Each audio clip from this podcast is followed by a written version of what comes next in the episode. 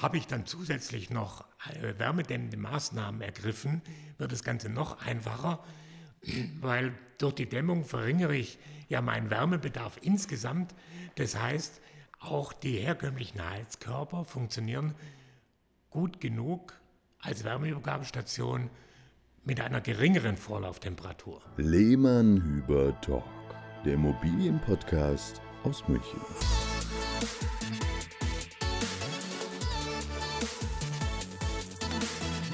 Servus und Hallo wieder beim Lehmann Hüber Talk. Schön, dass ihr dabei seid. Heute Folge 93 und heute gehen wir rein mit Energie ins Energiegebäudegesetz. Denn da draußen herrscht ganz schön viel Halbwissen. Und wir, Sebastian, äh, haben uns gedacht, dazu laden wir uns mal jemanden ein, der sich damit auskennt. Und ähm, um die große Frage zu beantworten, die wir ganz oft bestellt, äh, gestellt bekommen, bei zum Beispiel Besichtigung von älteren Häusern, wann muss ich denn die Heizung ausbauen? Ist jetzt alles ganz schlimm, weil hier eine Ölheizung drin ist, etc. etc. Ziel des Podcasts heute, lieber Sebastian, ist ein bisschen Klarheit reinzubringen, aber auch Hilfestellung zu geben. Und äh, deswegen darf ich heute äh, begrüßen den Nils Nowak. Hallo, lieber Nils. Hallo, Sebastian. Hallo Sebastian, hallo Marc. Hi, schön, dass du da bist, lieber Nils. Ähm, du erzählst gleich was ein bisschen über dich. Sebastian, äh, wir beide haben uns schon lange gewünscht, das mal äh, äh, das Thema, zum Thema zu machen. Und dann ist es der Nils Nowak über den Weg gelaufen sozusagen. Äh, wir erzählen gleich was dazu. Und dann, ja, jetzt haben wir mal die, die Möglichkeit beim Schopfe gepackt und jetzt geht's mal los, weil wir selbst sind da beide ja auch, äh, vor allem als Immobilienmakler natürlich betroffen, weil das ist fast schon immer die erste Frage. Ne? Ja, gerade bei Häusern eben, also auch von mir, hallo. Ähm, jetzt hast, du aber lange ein, ein Leitungen gemacht. Sonst begrüßt mich immer schon im ersten Satz, aber ja, ich bin auch wieder dabei. Ähm, wir hatten ja jetzt, ihr habt es ja wahrscheinlich auf unserer Website oder in den sozialen Medien gesehen, ähm, ein Haus kürzlich im Verkauf, wo gestern Notartermin war. Und äh, da haben wir tatsächlich die Erfahrung gemacht, eine Ölheizung von 1993 aus dem Baujahr drin. Und Marc, du hast die Gespräche mit den Interessenten geführt, da war halt sofort eine sehr mediengetriebene Panik, ähm, ah, was muss ich denn da machen, wie teuer wird das denn, muss ich denn da gleich das ganze Haus energetisch umbauen, darf ich das denn überhaupt weiter nutzen? Und wir konnten da ansatzweise schon aufklären und beruhigen. Und ähm, jetzt haben wir eben heute mit dem Nils den Experten da, der für noch mehr Beruhigung sorgt, dass das alles nicht so schlimm ist, wie es vor allem zwischendrin mal aussah, weil es gab ja doch viel Chaos eigentlich. Aber jetzt, Nils, schön, dass du da bist, so kurzfristig Zeit hattest, stell dich doch gerne einfach einmal selber vor. Ja, mein Name ist Nils Nowak. Ich bin äh, ursprünglich gelernter Maschinenbauingenieur, habe viele Jahre in der Beratung zugebracht, das heißt Unternehmensberatung.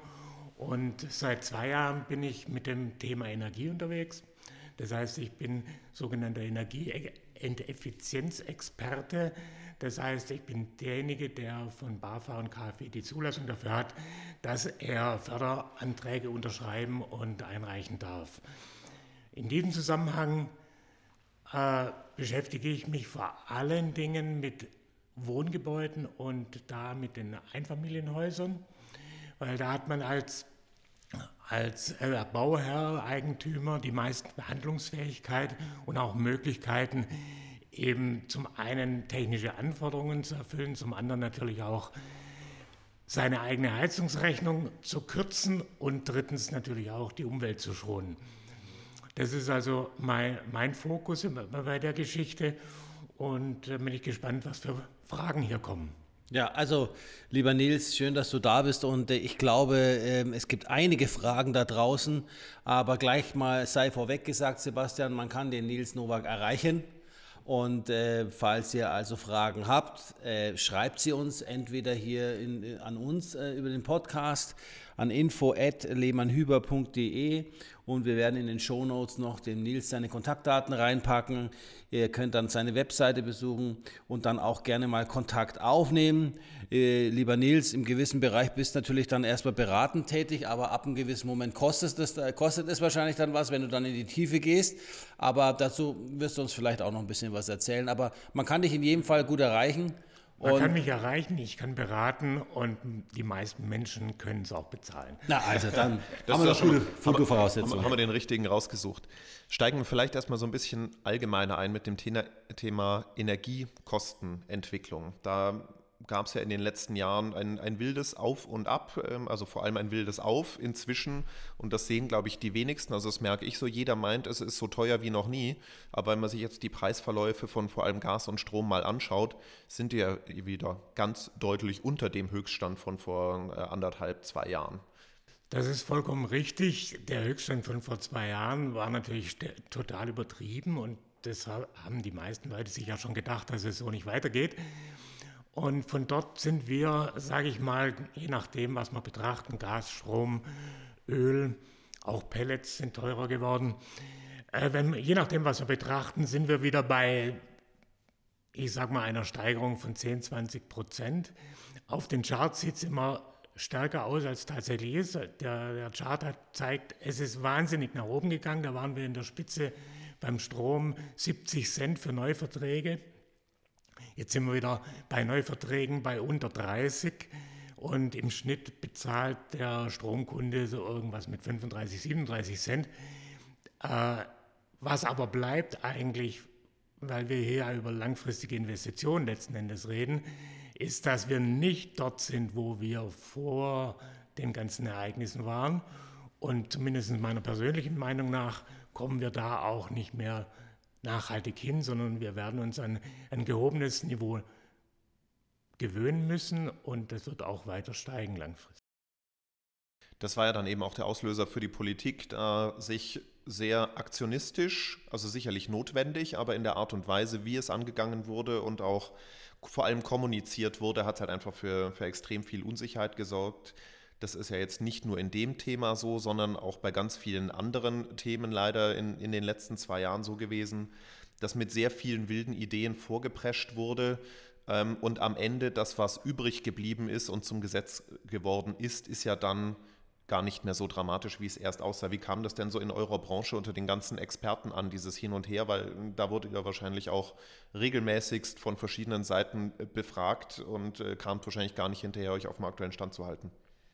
Ja, so habe ich es zumindest gehalten. Also man kann die, die Schlagzeilen in der Diskussion natürlich verfolgen, wenn man das möchte. Aber man kann einfach auch warten, bis ein endgültiger Entwurf da liegt zumindest und dann letzten Endes auch ein Gesetz verkündet ist, weil das ist das, was dann zählt.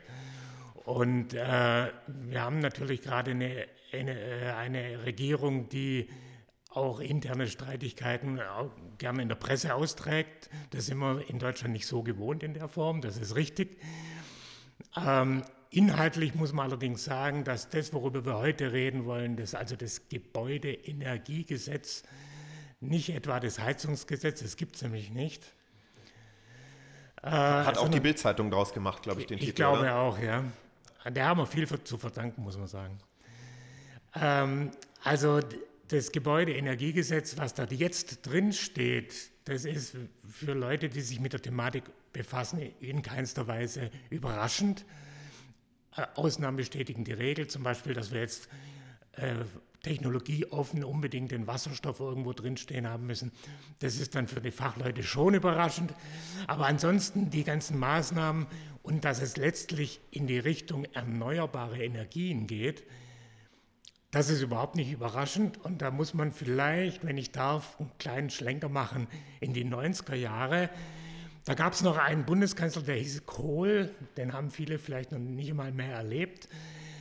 Ähm, auf jeden Fall, seitdem gibt es das Kyoto-Protokoll, wo sich die, die Leute auf, nicht die Leute, sondern die Regierungen der Welt, und es sind inzwischen über 200, also doch die meisten, auf eine Limitierung der Treibhausgase committed haben.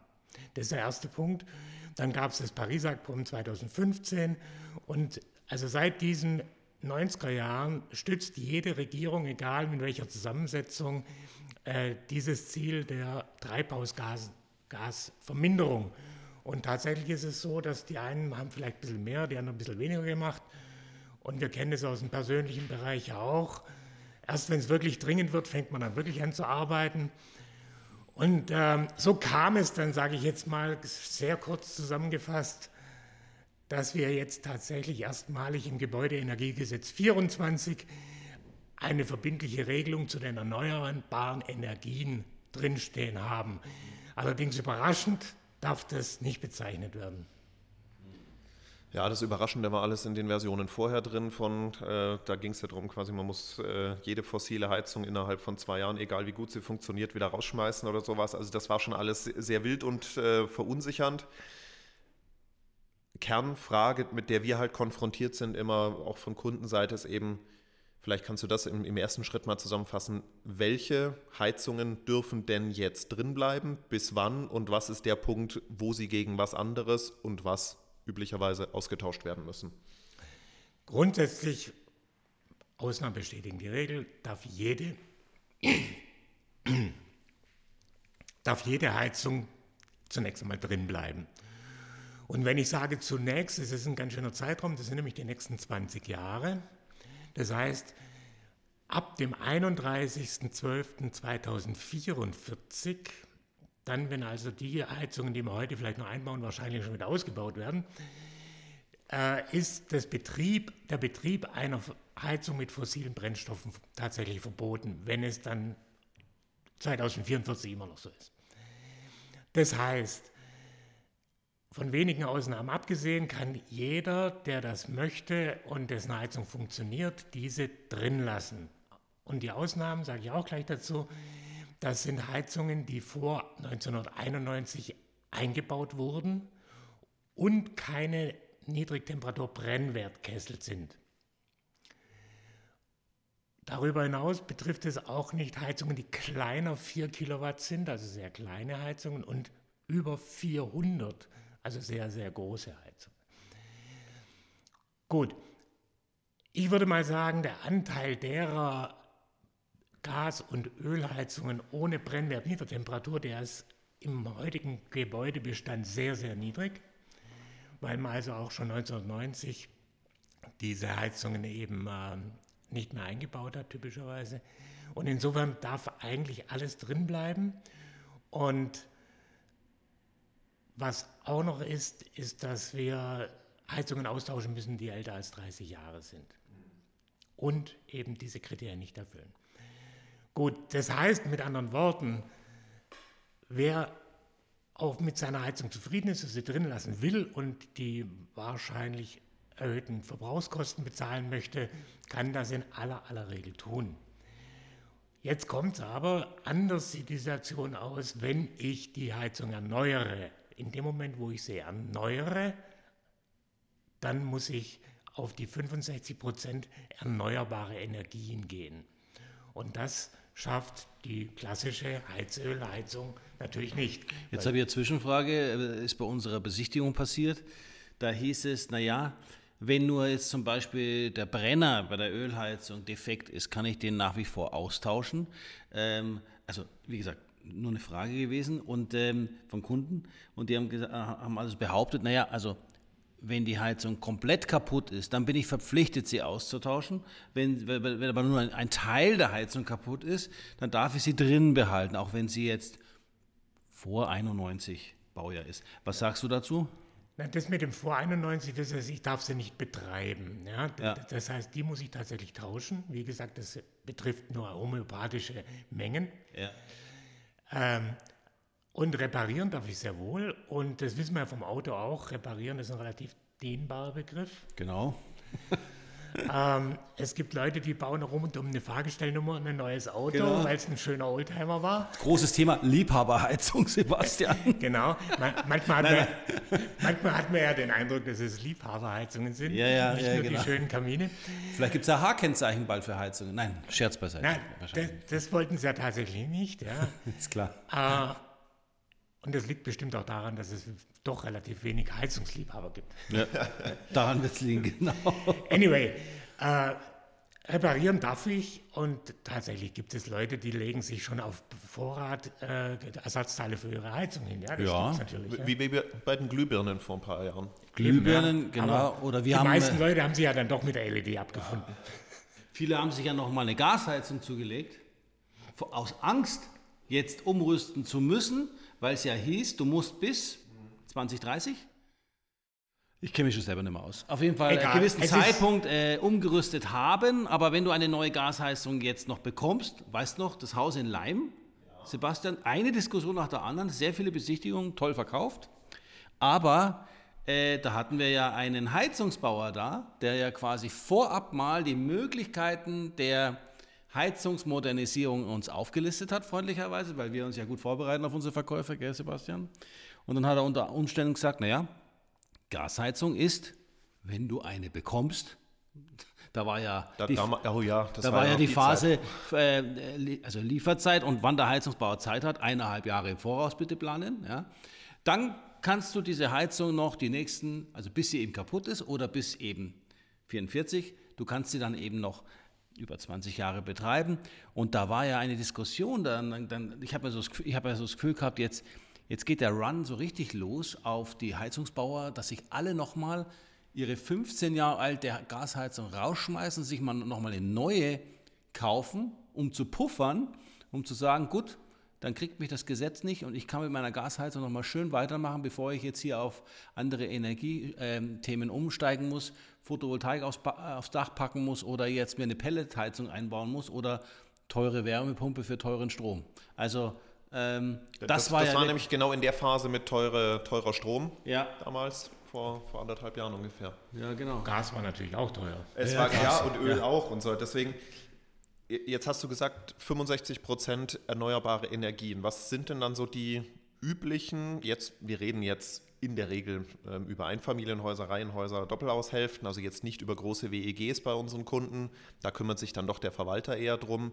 Aber jetzt, wo der Eigenheimbesitzer selber dafür verantwortlich ist, das auf einen sinnvollen und zulässigen Stand zu bringen. Was sind denn so die meist oder am meisten verwendeten Technologien, wenn jetzt noch eine alte Öl- oder alte Gasheizung drin ist? Ne, die meist eingebaute He- Heizung im Neubau, das ist ja die Luft-Wasser-Wärmepumpe.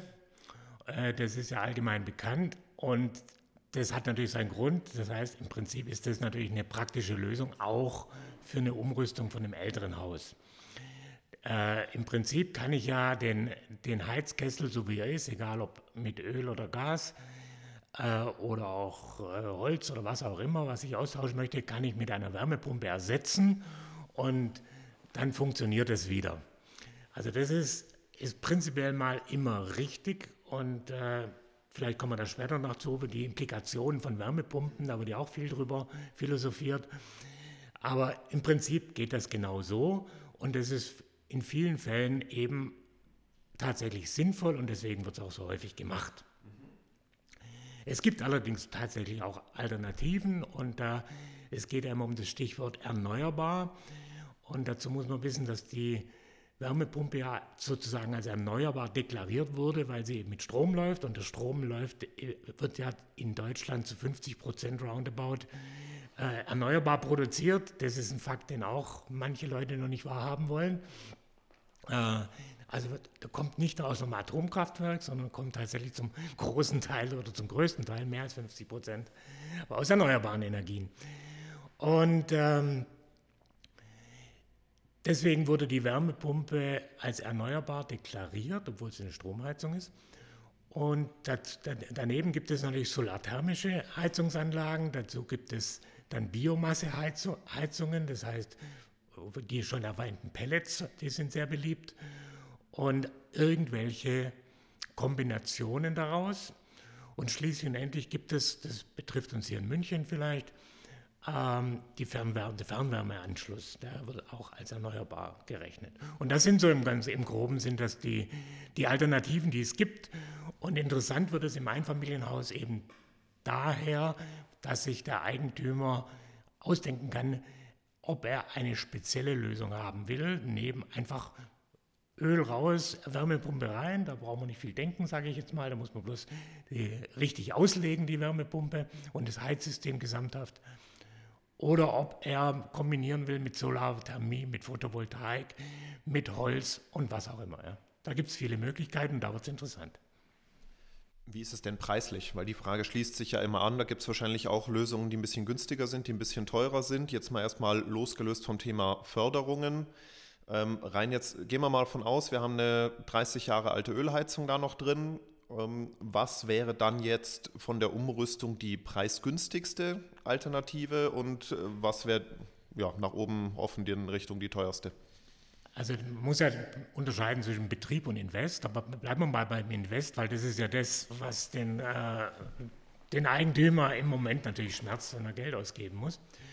Und da ist es tatsächlich so, dass Wärmepumpen und auch Pelletheizungen in der Anschaffung zunächst teurer sind als Gas- oder Ölheizungen waren. Da brauchen wir nicht drum herum reden. Das billigste rein von, von der Anschaffung her war ja immer die, äh, die Gasbrennwerttherme. Da geht es so bei 5000 Euro los. Und ähm, da, also beim Kauf der Therme, nicht beim Ein Fix- und Fertig-Einbau. Und ähm, Tatsächlich ist es so, dass wir in diesem Bereich auch mit der Wärmepumpe inzwischen angelangt sind, beim Kauf der Wärmepumpe. Ähm, nichtsdestotrotz will ich nicht verschweigen, die Wärmepumpe ist eine etwas komplexere Technologie, deswegen ist die auch in der Anschaffung zunächst mal etwas teurer. Ähm, selbst wenn ich irgendwelche Lockvogelangebote natürlich wahrnehmen könnte. Und letzten Endes ist das auch genau der Punkt, warum es diese Förderung gibt, weil wenn es von alleine schon billiger wäre, dann würde dann es die Diskussion ja gar nicht geben. Man braucht ja die Förderung, gewisse Themen anzuschieben. Jetzt liest man ja auch, dass das Thema Wärmepumpe und Stromverbrauch, also man zieht sich dann den Nachtstrom, dann, wenn es günstig ist, aber trotzdem haben wir ja in Deutschland im Vergleich zu Europa ja einen sehr hohen Strompreis. Da stellt sich doch die Frage, ob Strom äh, dann wirklich äh, für die Zukunft äh, die richtige Variante ist, äh, wenn ich nicht noch mit Photovoltaik äh, hinzu äh, arbeite, um quasi die Kosten zu dämpfen, weil ähm, ich habe ja auch schon gelesen, nicht nur bei der Bild, dass, ähm, wie hieß es jetzt vor kurzem, eine große Schlagzeile, ich glaube es war sogar bei der Bild, äh, viele Wärmepumpenbesitzer schauen jetzt in die Röhre, Strompreise stark gestiegen, hat sich der Umbau überhaupt gelohnt, da ja jetzt so viele draufgesprungen sind. Kannst du dazu noch etwas aus deiner Erfahrung sagen? Also in jüngster Vergangenheit ist der Strompreis ja stark gefallen, das hatten wir eingangs schon. Äh, wir sind jetzt wieder auf dem Niveau, wo wir vorher auch waren. Und für die Wirtschaftlichkeit, jetzt wird es ein bisschen technisch, ist nicht nur entscheidend, wie hoch der Strompreis ist, sondern wie hoch der Strompreis im Verhältnis zu alternativen Energien, also beispielsweise Öl oder Gas ist ja, oder Pellets. Und äh, wir, haben, wir haben ja den, äh, die Berechnung nach Kilowattstunden, also Euro pro Kilowattstunde. Das ist man beim Gas und beim Strom gewohnt. Man kann auch den Ölpreis einfach umrechnen oder einfach Liter mal 10 haben wir die, äh, die Kilowattstunde, die im Strom, im, im Öl drin ist, Entschuldigung. Ähm, das heißt, dann kann ich also die gekaufte Energie bewerten, wie teuer die tatsächlich ist. Und in dem Moment, wo Strom nicht teurer als pro Kilowattstunde gerechnet, nicht teurer als dreimal so viel ist wie Gas oder Öl oder Pellets, sind wir da auf der sicheren Seite mit der, mit der Wärmepumpe, was die Kosten anbetrifft, die laufenden Kosten. Okay, prima. Das ist also ein wichtiger Punkt. Der Strompreis absolut gesehen ist natürlich wichtig, aber wichtig ist ja, was kostet die, denn die Energie, die mir mein Haus warm macht, äh, im, äh, im Vergleich und Energie wird gemessen Kilowattstunde und das heißt dann, ich muss die verfügbare Kilowattstunde im Haus bezahlen und da hilft mir die Wärmepumpe, weil sie eben aus einer Kilowattstunde Strom roundabout, wenn ich eine moderne Wärmepumpe habe, gut ausgelegt, auf jeden Fall mal vier Kilowattstunden Wärme macht. Wenn ich jetzt ein Kunde bin, mich, ich möchte dich gerne kennenlernen, äh, bin auf deiner Website, und habe jetzt so ein Hausprojekt, einen Heizungsumbau vor mir, dann kann ich dich kontaktieren und kann mich von dir beraten lassen dazu und mir auch ausrechnen lassen, was denn jetzt für mein spezielles Haus die beste Lösung wäre. Oder vielleicht gibt es ja sogar zwei, drei Lösungen. Und wenn ich es ganz autark haben will, also unabhängig sein will, ähm, äh, dann bist du der Richtige, der, der einem dann das Konzept äh, mal durchrechnet. Ist das etwas, was du für Preis X anbietest oder geht das dann nach, nach Hausgröße oder nach Aufwand oder nach Alter des Hauses? Äh, aber wie, wie kannst du unseren Kunden und Zuhörern dann mal, äh, da mal äh, einen Hinweis geben? Also da ist es ja so wie überall, man bekommt das, was man bezahlt. Es ist leider nicht. Haben wir auch schon oft gesagt, gell, Sebastian? In der Beratung, in der Beratung ist es nicht anders wie anderswo. Ja. Für eine einfache Abschätzung, welche Richtung es gehen könnte in meinem speziellen Fall, da reicht natürlich eine relativ kurze Beratung. Wenn ich nicht nur eine Heizung tauschen will, sondern mein Haus sanieren will, dann gibt es ja das schöne Instrument des sogenannten individuellen Sanierungsfahrplans. Das ist eine ebenfalls stark geförderte, ein gefördertes Beratungsformat, was standardisiert ist und äh, zu 80 Prozent von der BAFA gefördert wird. Und da bekomme ich eine ganzheitliche Sicht auf das Gebäude mit den verschiedenen Optionen, was Heizung, Dämmung und so weiter anbetrifft. Das heißt, in vielen, vielen Fällen ist das die wirtschaftlichste und umfassendste Möglichkeit, so eine Einstiegsberatung zu bekommen. Und das ist auch der Grund, warum dieses Instrument etabliert worden ist, weil man die Leute ja darüber anregen will, über Sanierung nachzudenken. Der Gebäudesektor steuert da immer noch über 30 Prozent äh, von den Emissionen bei. Und ähm, wichtig dabei ist, das ist ein, ein Fahrplan, der zunächst mal unverbindlich ist. Also nur weil ich die Förderung in Anspruch nehme für diesen Fahrplan, ähm, bin ich nicht verpflichtet, den einzuhalten. Also sprich, ich spare mir richtig Geld, wenn ich diese Förderung annehme und da ist dann deine Beratungsdienstleistung inklusive? Da ist die inklusive und der Eigenanteil liegt bei 20 Prozent und das sind dann wenige hundert Euro je nach Objekt.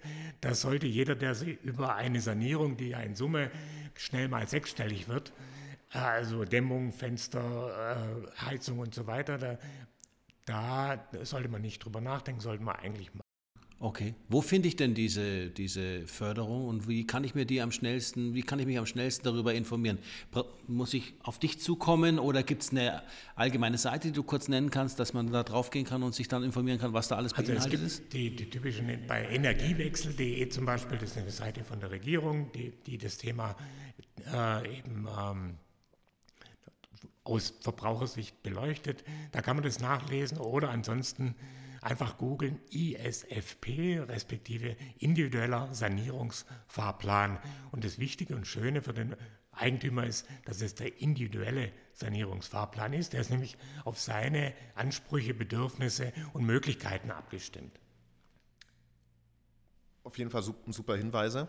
Ähm, also bevor wir jetzt dann gleich nochmal ins, ins technische Richtung Wärmepumpe und, ähm, ähm, und Photovoltaik auch zurückgehen, etwas, was man ja immer in dem ganzen Kontext, also vor allem auch wir immer so ein bisschen aus den Augen verlieren und ich glaube unsere Kunden auch, wenn jetzt in einem Haus eine Ölheizung drin ist und die ist alt, ich kann ja auch eine neue Ölheizung einbauen. Ist ja alles nicht verboten.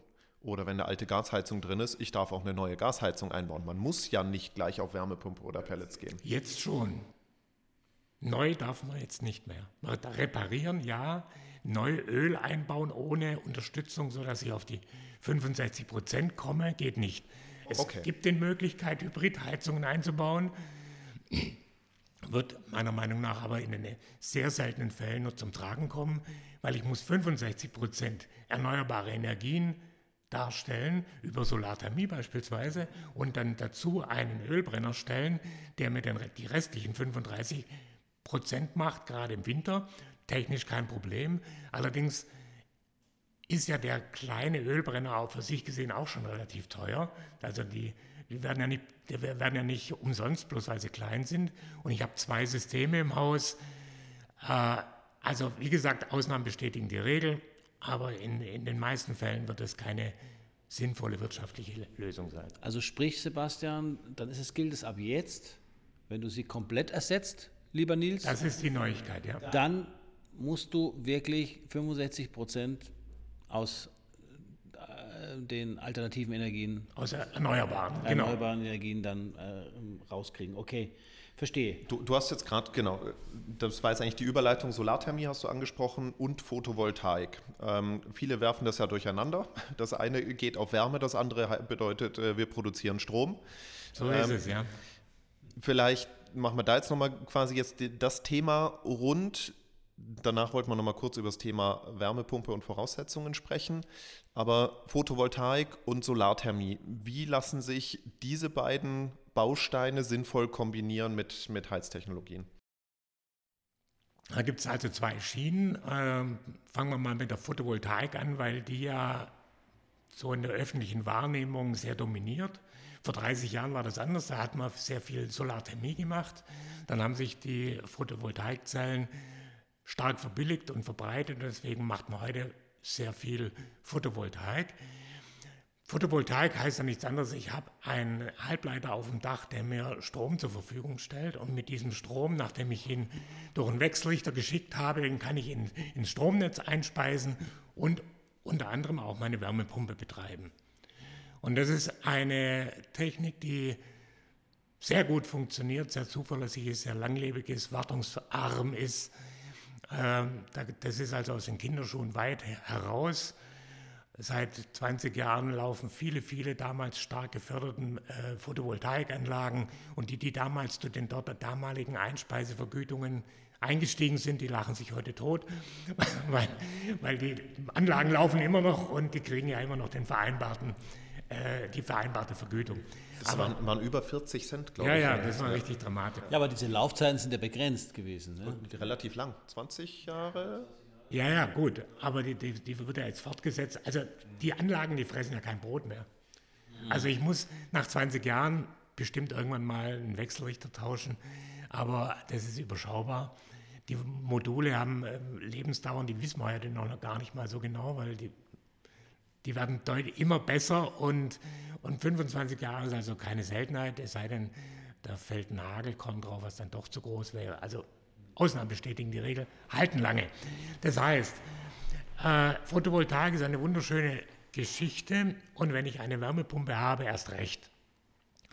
Wichtig bei der Wärmepumpe in Verbindung mit Photovoltaik ist zu verstehen, dass Photovoltaik natürlich im Sommer, wenn die Sonne scheint, am besten funktioniert und nicht im Winter, wenn es die meiste Zeit am Tag schattig ist. Das heißt, leider habe ich den größten Heizbedarf dann, wenn es, wenn es schattig ist. Das heißt, Autarkie im Sinne von, ich brauche von nirgends irgendeine Energie, kann ich damit Stand heute noch nicht erreichen, wenn ich nicht ein extrem gut gedämmtes Haus habe.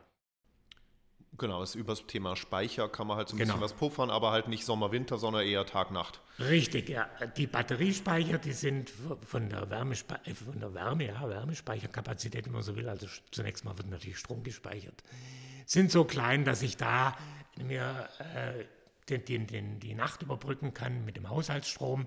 Das ist kein Problem, das ist auch wirtschaftlich, aber für die Heizung reicht es nicht. Was ich aber tun kann, um das zu lindern, ist das, was typischerweise auch gemacht wird bei Wärmepumpen, dass ich einen Wasserspeicher einbaue und den heize ich dann tagsüber mit meiner Wärmepumpe auf und ziehe aus der, die Wärme dann über Nacht aus dem Speicher raus. Damit erreiche ich immer noch nicht die Autarkie, aber das wird deutlich verbessert. Das geht. Mhm. Und Solarthermie? Und Solarthermie ist eine noch länger bewährte Technik. Wie gesagt, das ging in den 90ern schon richtig los. Und da mache ich folgendes: Ich schicke eine Flüssigkeit, das ist typischerweise ähnlich wie eine Kühlflüssigkeit im Auto, schicke ich durch ein Röhrensystem, was der Sonne ausgesetzt ist, heizt sich dort auf und speise diese Wärme dann ebenfalls in einen Wasserspeicher ein. Und aus diesem Wasserspeicher kann ich dann zum einen das Brauchwasser entnehmen, zum anderen natürlich meine Heizungswärme entnehmen. Dabei ist wichtig zu wissen, dass die Effizienz von Solarkollektoren, wie wir es nennen, also solarthermischen Kollektoren, die liegt also Faktor 2, 3 über den von Photovoltaikmodulen. Will heißen, für die gleiche Wärmemenge brauche ich wesentlich weniger Quadratmeter. Das ist dann interessant, wenn ich nicht beliebig viel Dachfläche zur Verfügung habe. Ähm, das äh, ist für die Heizung so, aber grundsätzlich auch für das Warmwasserbedarf. Ich brauche nur wenige, wenige Quadratmeter Solarthermiefläche, um den Warmwasserbedarf eines typischen Haushalts zu bestreiten. Da reichen mir vier oder sechs Quadratmeter. Das fällt auf einem größeren Einfamilienhausdach ja gar nicht auf. Und dann kann ich meine gesamte Wärme, äh, Heizungsanlage über den Sommer abschalten. Das ist ja auch eine charmante Möglichkeit. Das sind also die grundsätzlichen Möglichkeiten. Und was die Dimensionierung anbetrifft Und äh, die Optimierung dieser Auslegung, da kann man viel im Detail und beim entsprechenden individuellen Projekt philosophieren. Ja, sehr interessant. Also zum Thema Photovoltaik, falls ihr euch da nochmal mehr reinhören wollt, gerne auch nochmal Verweis auf Folge 76. Da haben wir das auch schon sehr ausführlich besprochen. Ähm, bevor wir jetzt gleich noch Richtung Ende auf das Thema Förderungen kommen, nochmal zurück. Wärmepumpe, da hattest du ja nochmal die Brücke schlagen wollen, weil da gibt es ja auch viele, haben wir auch im Vorgespräch jetzt gerade schon mal angedeutet. Ähm, was muss man denn an der Gebäudehülle, an der Gebäudetechnik, Dimension, Heizkörper etc.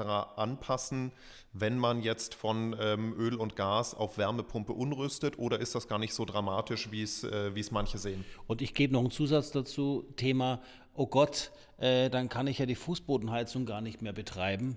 Oder andersrum. Oder andersrum. Andersrum. andersrum. Ja, also das Thema Fußbodenheizung ist ganz oft auch Thema, wenn wir unterwegs sind.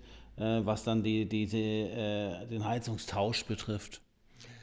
Ja, das ist natürlich ein großes Thema und ähm, nein, ich muss nichts weiter ändern, außer einer Wärmepumpe einbauen, wenn ich nicht will. Das kann man so mal pauschal sagen. Also immer mal jetzt ganz vereinfacht. Und ja, je besser mein Haus technisch insgesamt ist, desto besser wird, wie alle anderen Heizungen auch, auch die Wärmepumpe funktionieren. Interessant wird es natürlich, wenn man es genauer betrachtet. Und da ist es so, dass die Wärmepumpe, deswegen heißt sie so, die pumpt Wärme von einem relativ niedrigen Energieniveau auf ein höheres Energieniveau. Und je höher ich diese Differenz gestalte, desto schlechter ist der Wirkungsgrad der Wärmepumpe. Das heißt, desto teurer arbeitet sie. Sie arbeitet, aber desto teurer wird sie. Wenn ich sehr, sehr alte Heizkörper habe, die 75 Grad Vorlauftemperatur benötigen, um die geforderte Wärme zu liefern, dann tut sich da eine Wärmepumpe schwerer als ein Heizkessel. Das ist so. Es geht, aber sie tut sich einfach schwerer. Das heißt, unterm Strich muss ich mehr Strom bezahlen. Ähm, das heißt mit anderen Worten, in vielen Fällen funktioniert das im Direkttausch. In anderen, das liegt auch daran, dass traditionelle Heizungen gern mal überdimensioniert sind. Auch die Wärmeübergabe, also die Heizkörper, sind überdimensioniert. Habe ich bereits teilweise oder überall eine Fußbodenheizung, habe ich zunächst mal überhaupt kein Problem, weil Fußbodenheizung mit einer sehr niedrigen Vorlauftemperatur, mit 35 Grad, arbeiten. Und habe ich dann zusätzlich noch wärmedämmende Maßnahmen ergriffen, wird das Ganze noch einfacher, weil durch die Dämmung verringere ich ja meinen Wärmebedarf insgesamt. Das heißt, auch die herkömmlichen Heizkörper funktionieren gut genug als Wärmeübergabestation mit einer geringeren Vorlauftemperatur. Das heißt, prinzipiell ist es ja immer so, dass je die beste Kilowattstunde ist die Kilowattstunde, die ich gar nicht brauche. Das heißt, ein gut gedämmtes Haus tut mir immer gut, langfristig lohnt sich auch immer.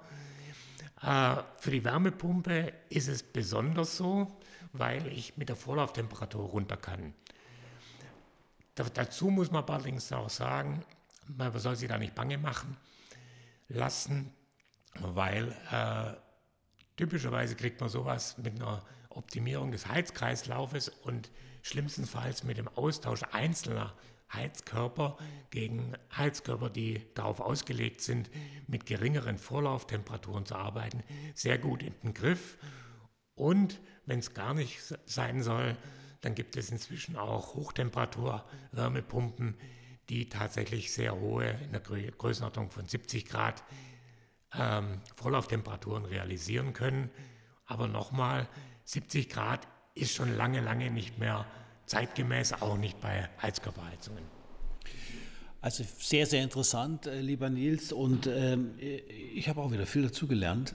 Ähm, jetzt habe ich mal eine Frage und zwar Dienstleister. Ja, also Sebastian und ich sind ja schon jahrelang als Dienstleister tätig und wir stellen ja große Unterschiede fest zusammen mit unseren Kunden, was da draußen so rumläuft.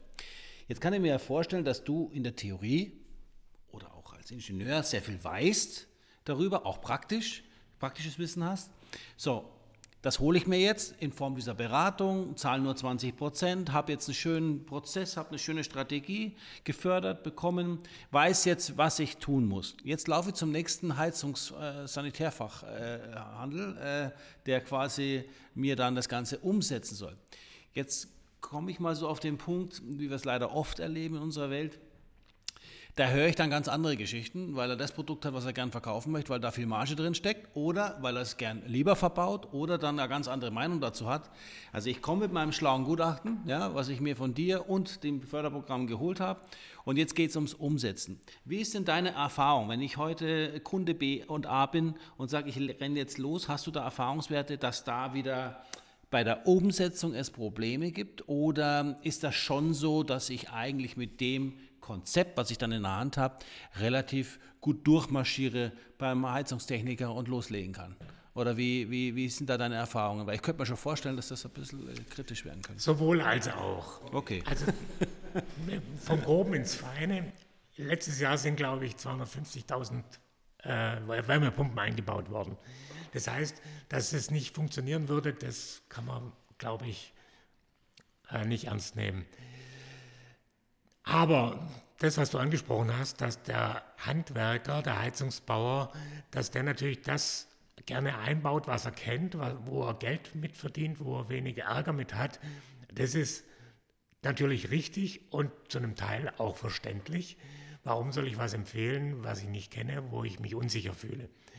Und tatsächlich ist es so, dass es viele Heizungsbauer gibt, die einfach 20 Jahre die Erfahrung gemacht haben, ich baue eine Gastherme ein, schalte die ein und das Ding funktioniert und der Kunde meldet sich nie mehr. Ja? Und Einmal im Jahr Wartung. Genau. Und wenn er was, wenn er was will, wenn was kaputt ist, komme ich vorbei mit dem Ersatzteil. Gell? So ist es. Genau, und, einfach. Und aus geschäftlicher Sicht ist es ja mehr als verständlich, dass das äh, so gemacht wird. Und die haben ja auch insofern recht, als dass die Heizung ja wirklich funktioniert haben. Das ist ja nicht eine Behauptung. Ja, ja. Ähm, nichtsdestotrotz sind wir jetzt einen Schritt weiter. Das heißt, äh, wir bauen seit Jahren viele, viele Wärmepumpen ein. Und deswegen sickert natürlich da die Erfahrung auch durch. Aber im konkreten Fall ist es bestimmt hilfreich, wenn man sich einen Handwerker sucht, der tatsächlich schon regelmäßig Wärmepumpen einbaut und der einem nicht erstmal versucht, das madig zu machen, weil wenn einer was nicht gerne tut, dann macht das meistens auch nicht gut. Ja? Das, das äh, ist die Lebenserfahrung, die man so mitbringen kann. Und je besser man sich vorher selber kundig macht, mit oder ohne Berater, aber am liebsten natürlich mit aus meiner Sicht, desto besser kann man natürlich auch bewerten, was die, was die Heizungsbauer dann im konkreten Fall anbieten und einbauen wollen und welche Argumente sie zu Recht oder eben nicht zu Recht anbringen. Wenn ich jetzt Kunde schlau bin, denke ich mir, ich kürze jetzt mal den Weg ab, bevor ich da jetzt lange suche. Ich, ich, ich mache mit dir mein Gutachten. Ich schaue, dass ich die, die vernünftiges Konzept auf die Beine stelle. Kannst du denn in, in München und im Münchner Raum Unternehmen empfehlen, wenn ich dich fragen würde? Du musst sie jetzt nicht ja, nennen, natürlich. aber das heißt also, es gibt welche, wo du hundertprozentig sagen kannst, ja, zu denen kannst du gehen, die setzen das Konzept um, die haben auch verstanden und sich weitergebildet, in welche Richtung es geht. Ja, natürlich. Also das ist ja keine Frage, dass wir in München natürlich entsprechende Firmen haben, die das im Griff haben. Ja, ja. Aber, Aber du weißt ja, wie es ist. Ne? Such dir mal einen guten Makler oder jemanden, einen guten Gutachter oder Energieberater. Ich meine, wenn du googelst, dann kommst du äh, überall hin mit lauter Sternchen und alles ist tralala und Konfetti. Aber in der Beratung, wir wissen es ja, gibt es große Unterschiede und man kommt ja eher schneller an jemanden, der es nicht kann und merkt es dann zu spät, als wie an jemanden, der es kann. Und ähm, da ist schon eine Empfehlung viel wert. Ne? Das ist, ist grundsätzlich so, das fängt beim Zahnarzt an und hört beim Heizungsbau auf. Genau. Also, oder beim Makler. oder beim Makler, genau. genau. Äh, es, gibt, es gibt immer ein Kontinuum von, von dunkelgrau bis hellgrau. Und äh, da muss man natürlich denjenigen finden, der einem das liefert, was man wirklich will und mit dem man auch zurechtkommt, dem man vertraut und so weiter. Äh, wirklich wissen tut man es natürlich erst im, im äh, After the Fact, wie man so schön sagt. Aber ich würde mal, das ist, ist eine Aufgabe, so wie wenn ich einen Bauunternehmer suche, wenn ich neu baue, dann muss ich auch den Bauunternehmer finden, dem ich vertraue. Ja, und da musst du dich ganz viel auf Aussagen verlassen Genau. und auf, das sind aber dann Erfahrungswerte einfach Gold wert, ne? Absolut. Und da hilft es wohl, sich mit der Materie zumindest oberflächlich bekannt zu machen und zum Zweiten, dass man sich rumhört und Leute findet, die die ein oder andere Referenz mitbringen. Danke, super. Dann kommen wir jetzt auf das lang erwartete Thema Förderungen. Auch das ist ja etwas, äh, da wird ein neues Programm aufgelegt, dann wird es wieder eingestampft, weil kein Geld mehr da ist. Ähm, dann gibt es Förderprogramme, ähm, die an Einkommensgrenzen gekoppelt sind, ähm, die, also zumindest ist es jetzt bei, beim Thema Immobilie im Allgemeinen, ähm, die keiner erfüllen kann. Wie schaut das Ganze denn jetzt aus im Bereich Energie? Ja, da hat, man natürlich auch einiges angepasst und ähm, bei Förderung gibt es ja wirklich jede, jede Menge äh, Sonderregelungen. Ich glaube, in unserem Kontext hier reicht es mal, wenn wir verstanden haben, dass im Gegensatz zu letztem Jahr die Heizung rausgenommen ist aus der Gesamtförderung, also eine Gesamtsanierung wird, äh, wird jetzt praktisch separat von der Heizung betrachtet und dass wir beim sogenannten Heizungstausch eine Förderung haben, typischerweise von 50 Prozent. Also das ist eine ganz erhebliche Förderung, kann man nicht anders sagen. Und das macht natürlich die viel zitierte Wärmepumpe attraktiv, aber nicht nur diese. Ähm, dann gibt es weiterhin die, die Einzelmaßnahmen zum, äh, in Richtung Dämmung, also Verringerung des Energieverbrauchs, des Bedarfs. Da sind wir typischerweise bei 15 Prozent. Und alles wird dann flankiert von einem Bonus von 5 Prozent, der sich dann, der, der dann mit dem schon erwähnten individuellen Sanierungsfahrplan einhergeht. Das heißt, lasse ich mich beraten, lasse ich mir ein Konzept erstellen, bekomme ich eine extra Förderung und ich bekomme auch höhere Höchstsätze. Das heißt, die Fördersummen werden größer.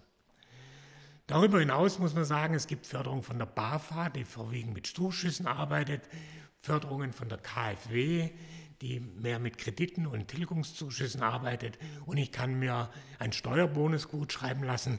Also das sind alles Punkte, die dann beim konkreten Projekt sehr, sehr detailliert ausbuchstabiert werden müssen, um das Optimum zu finden. Es ist also tatsächlich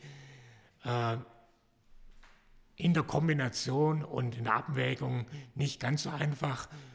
Ich glaube, für uns reicht es, wenn wir wissen, wir bekommen für die Heizung eine deutliche Förderung, 50 Prozent bis zu 70 Prozent in, in speziellen Kombinationen. Da kommen diese einkommensabhängigen Förderungen dazu. Also wenn das Familieneinkommen ger- äh, nicht allzu hoch ist, bekomme ich eben nochmal 20 Prozent extra. Also im Maximalfall kann ich mir die Heizung, die neue, mit 70 Prozent fördern lassen. Und ähm, dann muss ich es mir halt eben raussuchen, wie ich, wie ich die Hülle saniere, Einbruchssicherheit, Behinderten, äh, nicht Behinderten, sondern altersgerechtes Sanieren wird gefördert.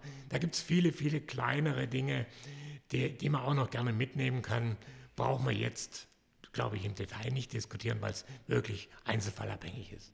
Ein, ein letztes Stichwort, ähm, was ich jetzt auch noch auf der Agenda habe, ähm, was du auch gerade schon angesprochen hast. Wir haben jetzt sehr viel über das Thema Heizung gesprochen, aber es gibt natürlich auch noch andere Maßnahmen, den Energieverbrauch zu reduzieren. Also Du hast gesagt, Dämmung, ähm, Fenster, also Dämmung Fassade, Dämmung Kellerdecke etc.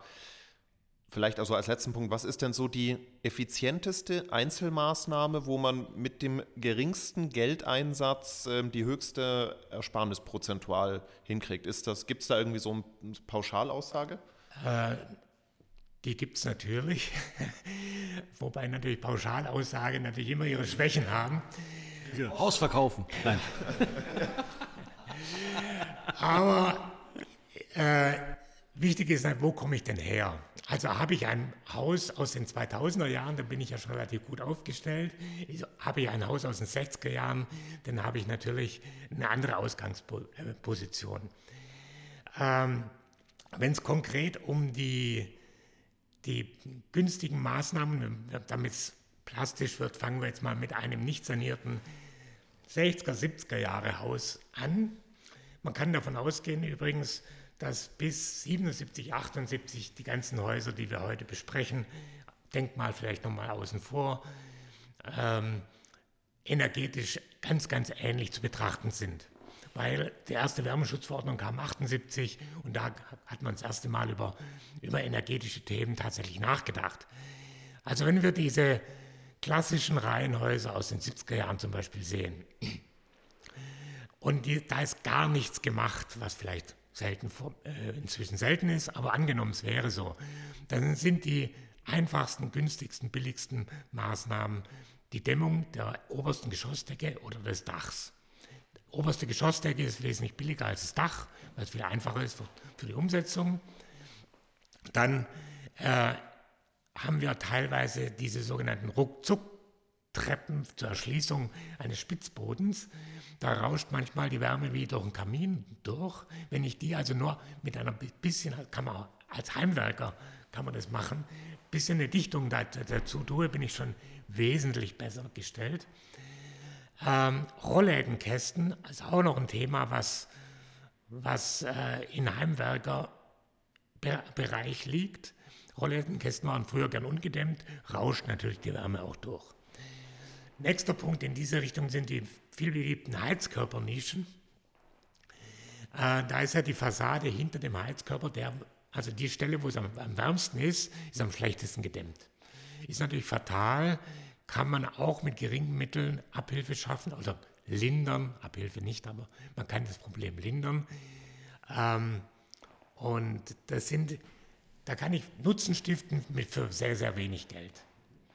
So, es ist natürlich auch klar, dass das nicht die, außer die Geschossdecke oben, das ist wirklich ein großer Punkt.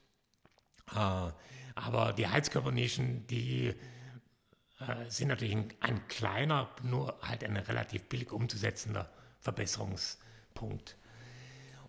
Als nächstes kommen dann die Fenster, die sind relativ schnell getauscht und verlieren relativ viel Wärme, vor allem wenn es eben so alte Fenster sind.